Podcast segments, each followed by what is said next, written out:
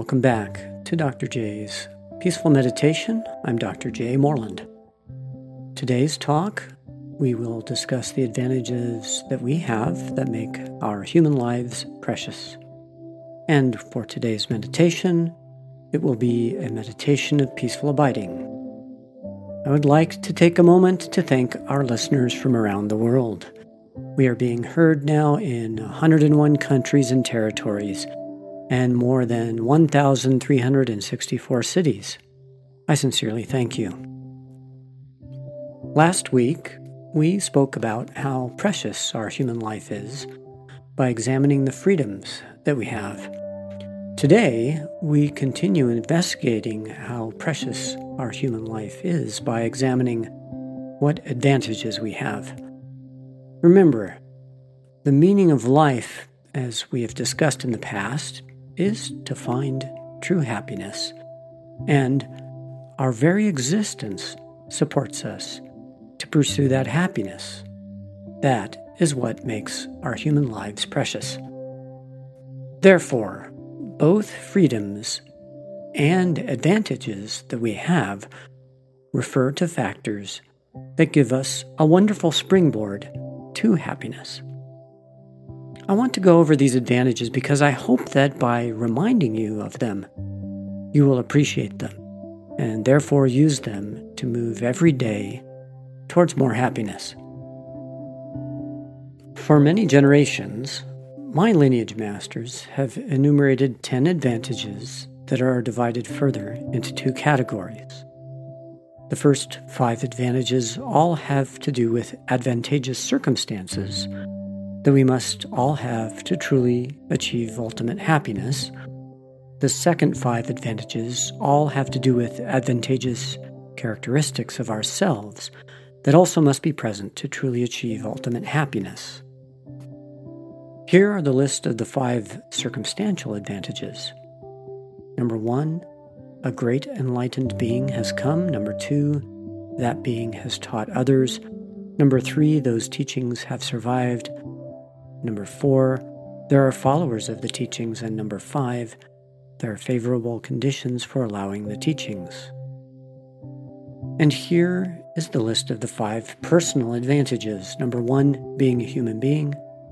Number two, being born in a central land. Number three, your faculties are intact. Number four, lifestyle is not harmful or wrong. And number five, having three kinds of higher training. So, for each of these advantages, explanations are for sure in order. For circumstantial advantage number one, a great enlightened being has come. I, I will leave it up to you as to what you think an enlightened being means and who that being would be. But once you concede the very concept of enlightenment, the idea that we could even have one being who had that quality would be a necessary circumstance for us to have the hope of achieving the same. For circumstance advantage number two, that being taught others. You could say it would not help us much if a great enlightened being showed up, but didn't bother to teach others. For the rest of us, the only advantage comes if the being taught at some point. For circumstantial advantage number three, the teachings from the great enlightened being have survived. If the teachings from the past do not survive until today, it cannot be an advantage for us, can it? Circumstantial advantage number four there are followers of the teachings. If the great enlightened being taught long ago and their students did not carry on that teaching, others down the generations, it would not be an advantage at all to us. We can only stand on the shoulders of those who came before us. Circumstantial advantage number five there are favorable conditions for following the teachings. The teachings can be there right in front of you, but if you are too caught up in difficult conditions, there is no benefit. Only when the conditions are favorable it is an advantage to have the teachings. Therefore, we always pray for world peace and other stable conditions. now we discuss the five personal advantages. Personal advantage number one being a human being. Last week, we spoke about the freedom of not being in a hell or being a starving being or an animal, etc. The contrast to this is that it is an advantage to be a human being without those sufferings. Enlightened qualities can only be developed when we are fully human. Personal advantage number two being born in a central land. This refers to the ancient concept that the teachings of enlightenment was only done in the central lands of Asia. In our current stage of history, we can be considered to be in a central land if we have the teachings available to us. Personal advantage number three faculties intact. Last week we stated that our faculties, our senses like hearing, seeing, and even thinking, must be intact to be free to experience teachings and ultimate happiness. These faculties are only an advantage if we use them for the purposes that we discuss in this podcast. Personal advantage number four lifestyle not harmful or wrong. Some lifestyles are negative or harmful and even violent and create disadvantages for improving our thinking. It should not be a surprise that how you live your life must be beneficial to be an advantage. Personal advantage number five having all three kinds of higher training. In our tradition, the teaching of any enlightened qualities can be divided into three baskets or groupings. These three baskets or groupings consist of discipline, meditation, and wisdom. I've spoken about these concepts during our prior podcasts, so I encourage you to review these concepts. Speaking of higher training, all the freedoms and advantages I've been talking about in the last two episodes are about developing your positive thinking with higher and higher training. I hope that you now see that the reason why I've been talking about these freedoms and advantages is that I want you to appreciate them and therefore do something about your happiness by developing yourself and your thinking. And here's the quote of the day from Joseph Lister If a man is not to take advantage of the opportunities that present themselves to him, what is he to do, or what is he good for? Meditation. This will be a meditation of peaceful abiding.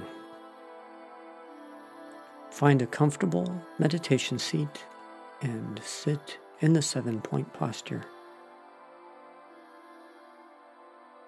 Start with the thought May this meditation practice benefit myself and all beings.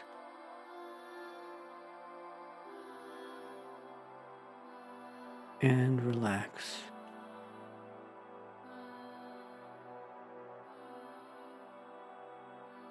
Now sigh.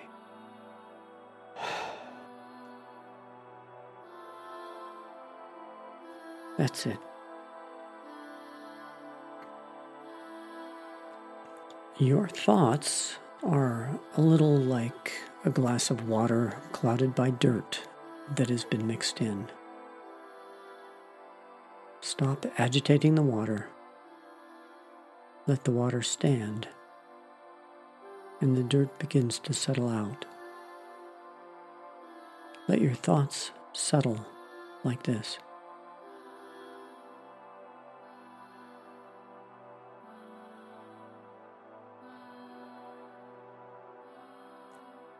Let your emotions settle like this.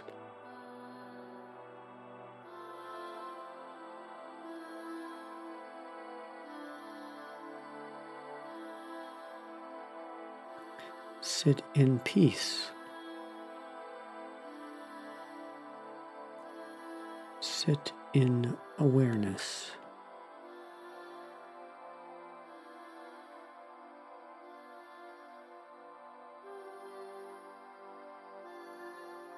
Be conscious of your breath.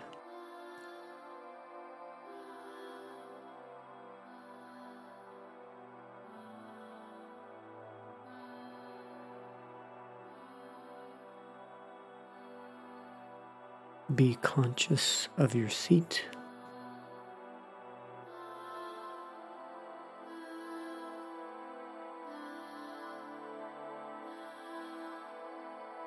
Hear your surroundings.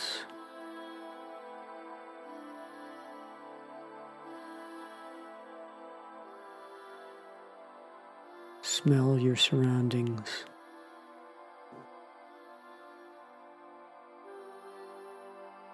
See your surroundings.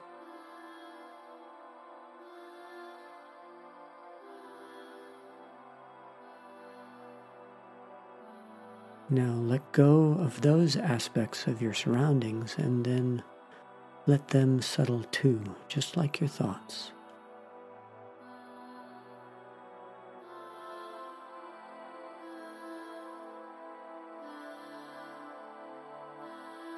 When you do this, it's normal to be distracted and have your mind follow a thought. Just bring it back gently each time. Focus your attention on your attention.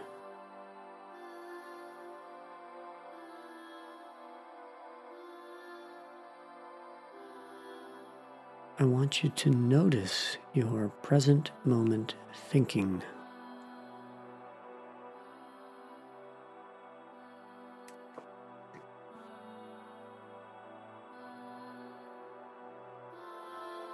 Please recognize that at any moment your thinking is going on, almost continuously without end.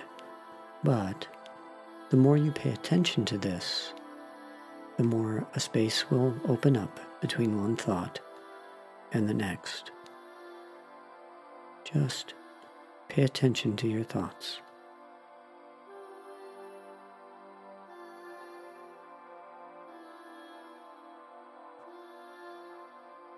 It's interesting when you notice a thought, it disappears, just like a soap bubble popping.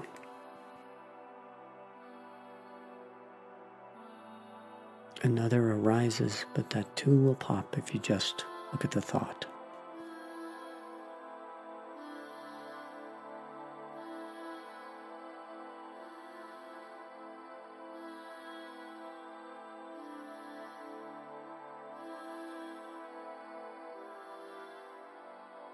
In the spaces in between, you will begin to sense more and more the peaceful abiding that is there naturally.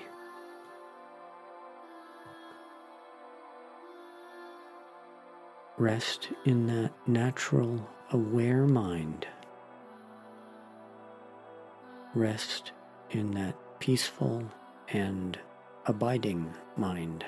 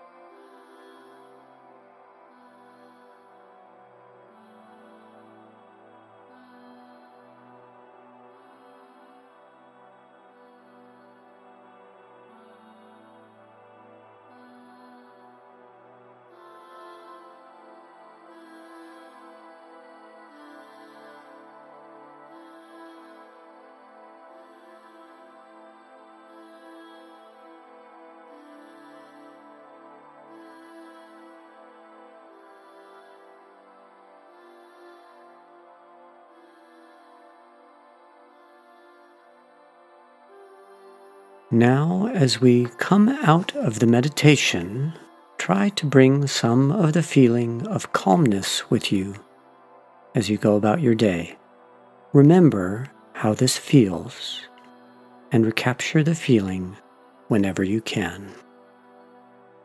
Now, I recommend that you say to yourself, through this practice, may all beings have happiness and the causes of happiness.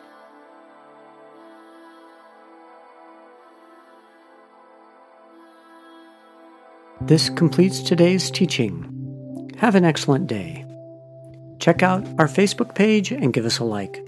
Rate the podcast and leave a comment of how we can make this better for you. Send us an email at peacefulmeditation at yahoo.com. You can also follow us on Instagram. All suggestions are appreciated. The content of this podcast should not be taken as medical or psychological advice and is for informational purposes only. Please consult your healthcare professional for any medical or psychological questions.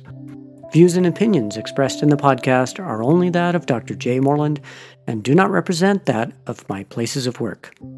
I would like to thank my co author and editor, Haitang Moreland, MBA, my Spanish editor, Dr. Diami Liriano, and music and audio director, John Moreland. You are amazing. I would also like to thank Community Health Centers Incorporated in Utah and to thebuddhapath.org. I'm Dr. Jay Moreland, and you've been listening to the podcast called Dr. Jay's Peaceful Meditation. Love and blessings to you all.